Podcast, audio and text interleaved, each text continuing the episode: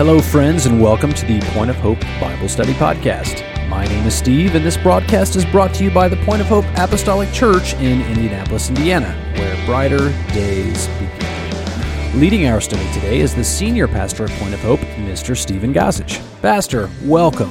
What can you teach us today? All right, thank you, Steve. We're, we're in lesson 11 in our series, Heroes in Whom We Can Believe, and we are talking about Barnabas, who was the son of consolation. If you got a chance to listen to a little bit of lesson 10 about Timothy, you learned that I referenced Barnabas uh, a few times. Uh, I may re reference him again. Uh, Barnabas has a, a unique position in what we're trying to learn because he was a man of consolation. And our focus thought man, doesn't our world need good men? good women, good people. Yes, good people. By acts of kindness and devotion. That's what consolation means kindness. We, they, people that are good make the world a better place. Absolutely. As Christians, mm-hmm. we should be that's the that's the initial surface connection that we can make with people as representatives of the body of Christ in this world. We need to be kind. This is a very important, sensitive sub- subject with me in that I truly believe that we la- we as the church, Christians, lack the wherewithal to make that connection. In other words, doesn't we don't lack in the ability to do it. We lack in the understanding that we need to do it and be kind at all times. And if you don't think that's true, then just look at how many people think that uh, Christians are judgmental that's where I'm going with. A- absolutely, you you already understand where I'm going with this. And of course, those are the ones that make it on TV, the ones who are protesting, you know, silliness about this or that, that aren't doing it in a compassionate or loving way. They're just out there doing it for attention. Yeah, that's exactly right. I can reference uh, somebody in particular, Al Sharpton. The Reverend. Oh, uh, yeah, the right Reverend. so, anyways, uh, there's a great need for believers today to Absolutely. understand this ministry of edification to others. We need, as fellow Christians, we need to endeavor to bring comfort, consolation, encouragement to others who are quite broken, hurting, and suffering because of life's problems. Life happens to everybody. There are so many people out there that are hurting who need somebody to be a simple sounding board, or in other words, somebody who will listen, someone who will care. And uh, as we have received this measure from God, his love and his kindness to us, his goodness, as it were, to us. We need to turn around and again be that person that will give it to others. We need to show people we care as the church because we need pe- we need to be facilitators of Christ or the relationship. I'm I'm a uh, I'm a, I don't what do they call those those people that put people together? like a matchmaker. a matchmaker. I want to be a matchmaker with those that are hurting to Christ. That's what Barnabas was. He was a son of consolation. You know, we find uh, Barnabas mentioned the first time in Acts chapter 4, verses 36 through 37. The church was birthed, the original correct church was born in Acts chapter 2. We know this. And they grew in number quite a bit, quite quickly. And what was needed, or what transpired, was that the Christians would begin to sell their belongings and they would turn around and bring it to a central source, which was this church, so that it can be equally dispersed among believers that didn't have it. So, in other words, it took a measure of giving, not just giving, but I mean giving from the heart, that understanding that they needed to help people that were hurting. Barnabas is identified as one of the first, if not the first, to do this. When Barnabas did it, people followed. And he came from the land of Cyprus. I mean, it had it had a Jewish population, but by and large, here was a guy that that probably didn't have a a uh, a first original connection to to what was happening in Jerusalem. But we know that that this new birth experience happened to him, and the Bible says while he may have been a Levite and from Cyprus, the Bible says that he sold this land and he laid it at the apostles' feet to do whatever they wanted to do with that. Now we read in the next chapter Ananias and Sapphira and all that bit how that they lied and uh, they they paid the price. So not to draw attention to them as much as what Barnabas did should stand out even more when others didn't embrace it and they tried to duplicate it without a spiritual understanding or a purpose. Barnabas was doing everything right because he was doing it with purpose, because of the Holy Ghost, and because there was a need. Yeah. As Christians, we need to be people of consolation, sons and daughters, as it were, of consolation, or uh, quite simply, people of exhortation that exhort God by their giving.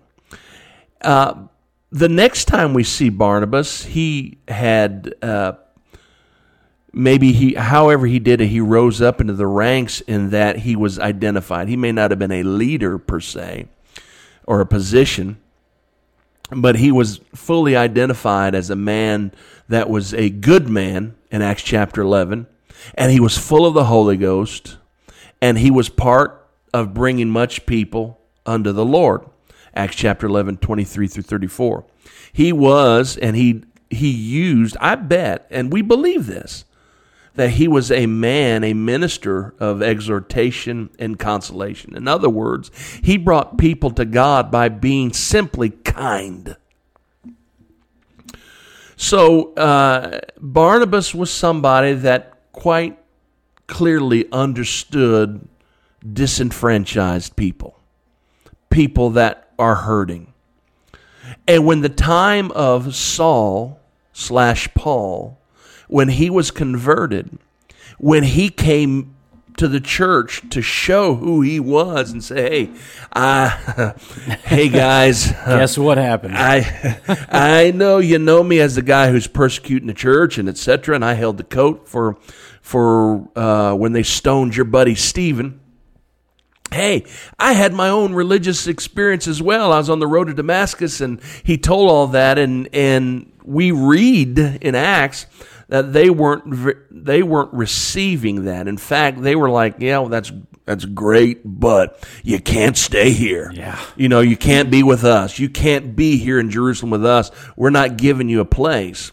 And I don't think that that's I don't think that was wrong. I don't think that that was bad. I think that was probably very human. well, and they had to be careful. They had to be I careful. mean, life and death is literally on the line.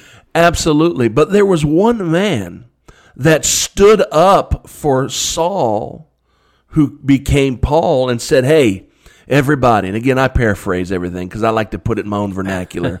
he said, Hey, everybody, I know that this old boy, he's the one that really led the charge. But I want you to know, I heard him preach. After he was converted, he went and preached in the synagogues, and they received it because this is not just a, a dude. He's learned, he's educated, he sat at the feet of Gamaliel. And, Now I just want he's anointed, right? he was anointed. Yeah. And we know, of course, God had set him aside to do a work because, you know, our God sits at the beginning, at the end, all at the same time.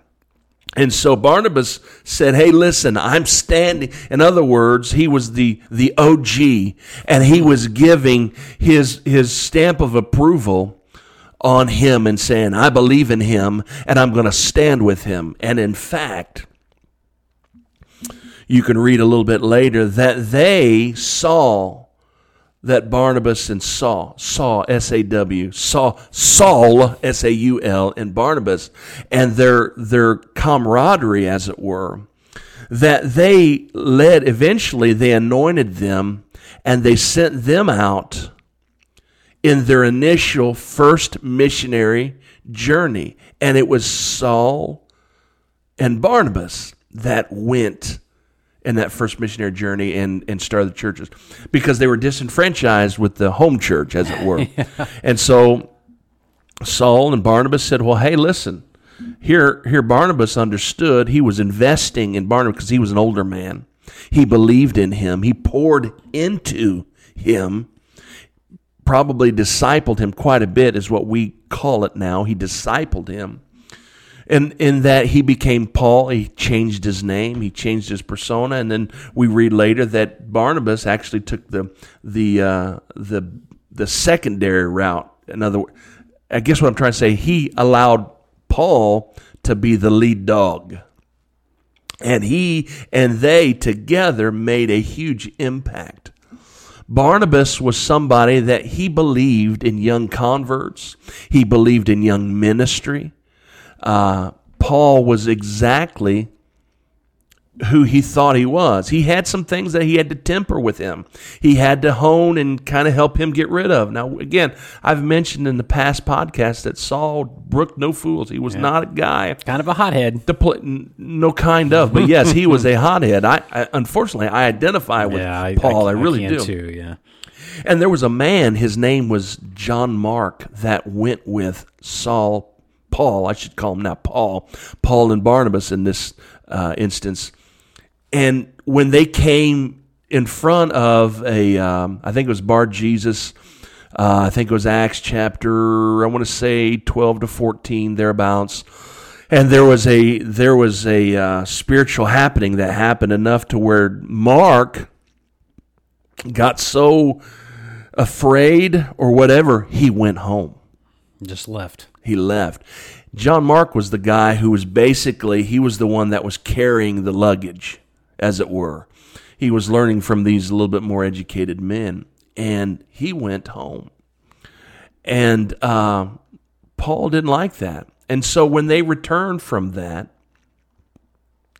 they were going to redo this again. Hey, it worked, Barnabas. Let's go back and let's do it again.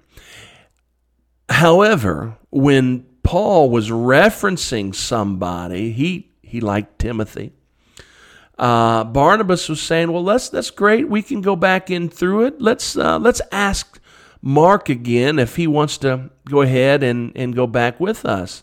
Paul Paul did not like that. Paul, in fact, was so upset with that that there was they had an argument. They had a tiff, as it were. And the Bible illustrates that Paul took someone else on his second missionary journey. And he took Silas, and Barnabas took Mark. And they separated these two men and left.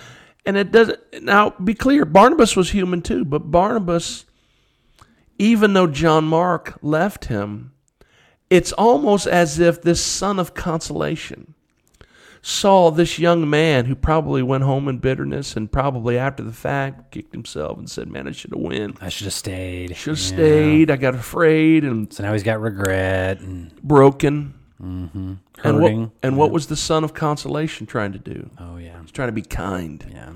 He says, "I believe in you," and he invested in him enough to where he could freely let Paul do his thing.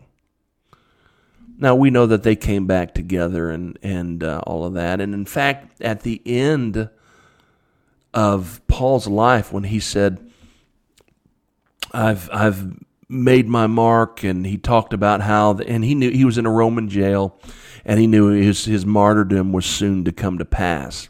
He referenced he referenced the capturing or the recapturing of John Mark's ministry, and even said, "Hey." he told Timothy while Timothy was waiting on him. He said, Tell him to bring John Mark. At the end of Paul's life, he, ref, he referenced bring John Mark. Even though he was upset at him for quitting, he saw that which Barnabas, as he poured into him in that second journey, he did actually become who he was meant to be, yeah. and he became the man of God. And and Paul referenced that at the end of his life. I know, and I just, I'm so moved by that, that even Paul saw Mark and said, I believe in him. Tell him to come and see me.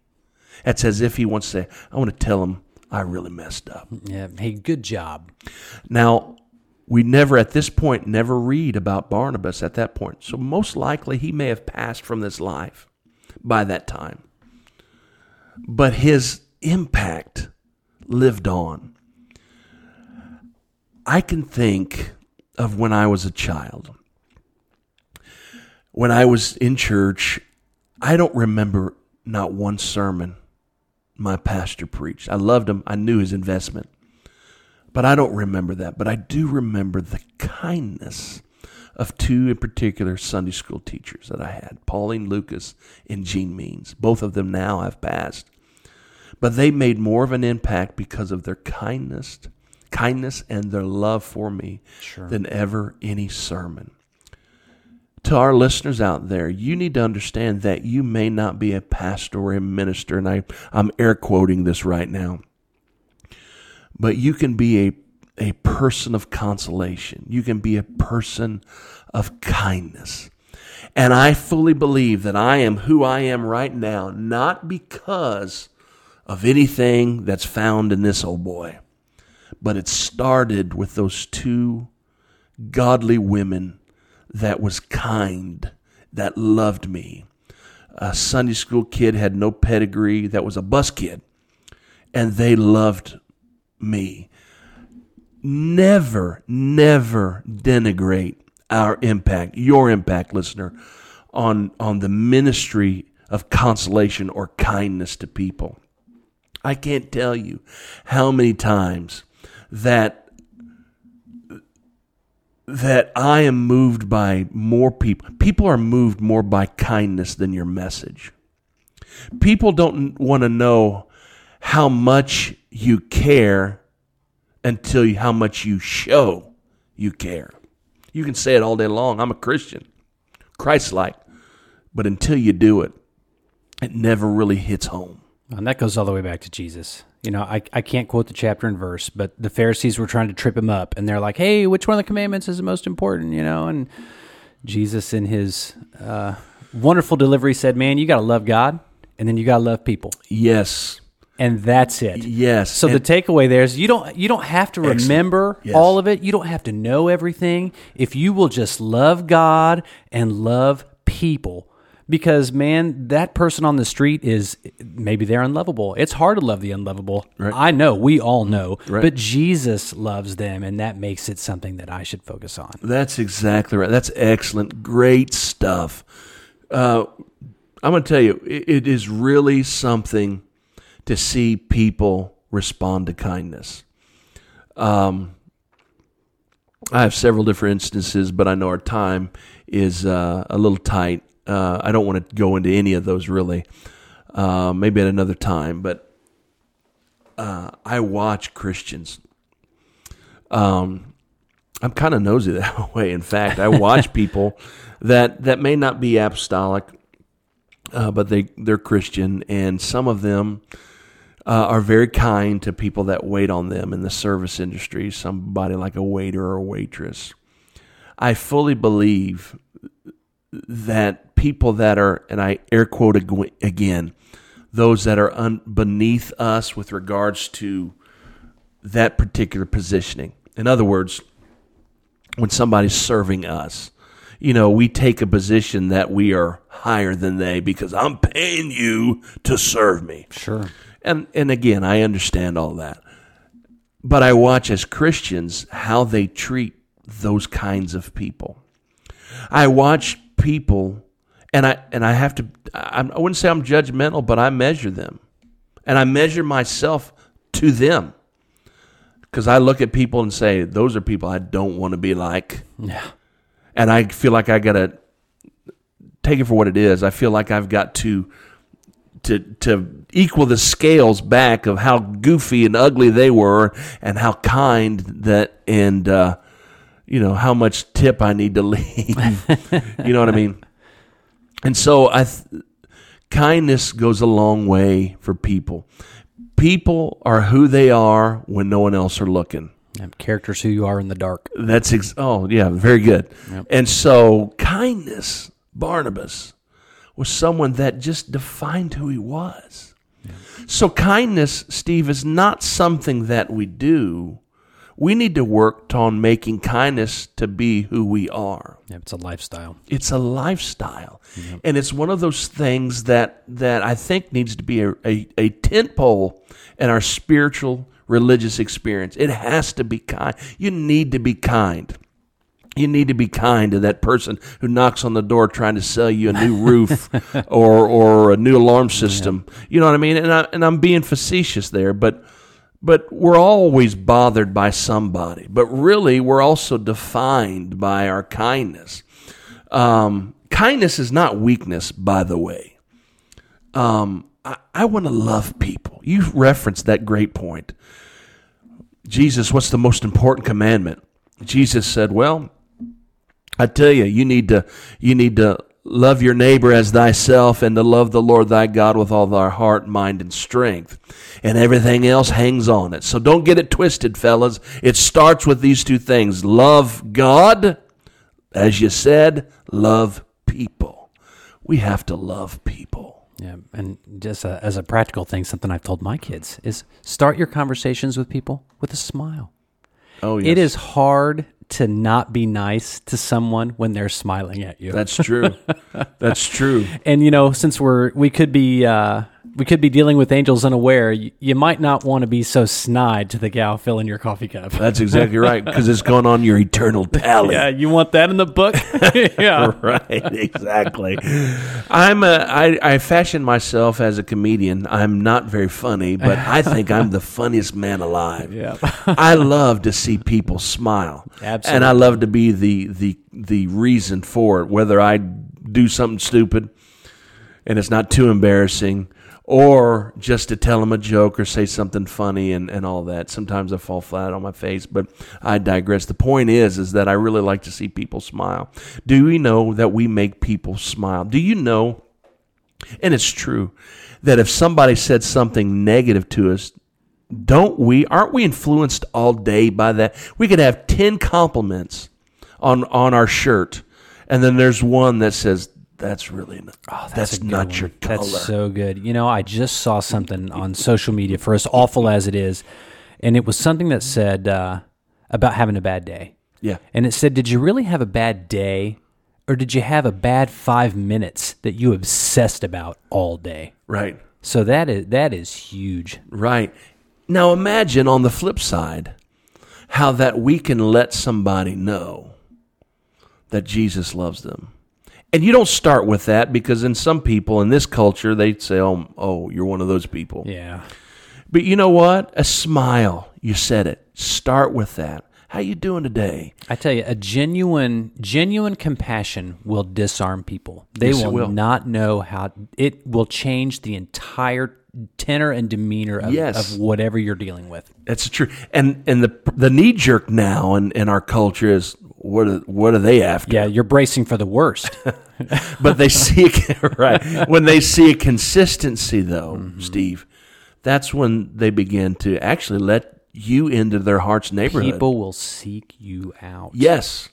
And that's what barnabas did. He was a he was a man of consolation. And these are the kinds of things really that aren't just something that we we fly by add on uh, eh, you know, like, oh, these are nice wheels. We're going to add some nice uh, uh, rims with it. This is not that kind of thing. This is really the engine. This is the gas you put in the engine. This is a big part of our Christian experience. This is what you want to run on. That's exactly right. And so we need to, as Christians, and, I, and I'm closing here, but we need to make sure that we make that investment of kindness and consolation like Barnabas because we don't know what our eternal effect is. Because of Barnabas, there was a Paul. Imagine if Barnabas never stood up for Saul at that moment. What Saul would have said, okay, he would have probably stayed saved, but maybe he would have had a lesser role in the world. Could be. Could have Could have been. We don't know. But I do believe because of Barnabas and his grounding and his investment in discipling him, Saul became Paul. He could have just stayed Saul. He could have went into obscurity because he was trying to run from his path. Who who, who knows? They could have made him backslide. He could have gone back to being persecuting Saul. That's exactly right. Man, I don't ever want to be the reason somebody's not coming to church or running from their Lord. That's exactly right. And and Saul, who became Paul, had an eternal impact on the world at that time. Imagine that. One impacted in that in that I don't know what the number is. The ancient world at that time, I bet you at least a million people.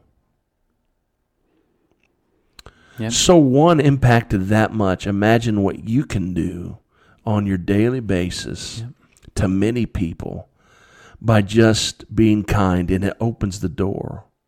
One thing, I can't tell you how many times that I, I try to be kind, and the people that I eat with when I go to lunch or breakfast or wherever with people, my wife sees it way too much, that they'll find out, they'll see pastor on me. You know what I mean? Not, mm-hmm. not by sign, but they just can feel it.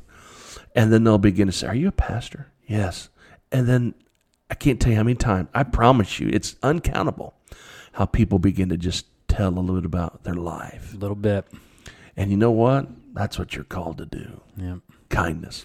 Yeah. And if you want to see your uh, a practical example of what you can do, next time you walk into the neighborhood and you're going by that retention pond, pick up a pebble, throw it out there, and watch those ripples. Excellent. That's exactly right. Awesome. Yep. Well, that's all the time we have for this study today. Man, that was, that was fun to do. So I hope you guys get something out of that. But I pray this was a blessing for you and that you'll join us as we continue to study God's Word. Please follow us on our various platforms so you won't miss an episode of this exciting series. We thank you for your time and we thank you for listening.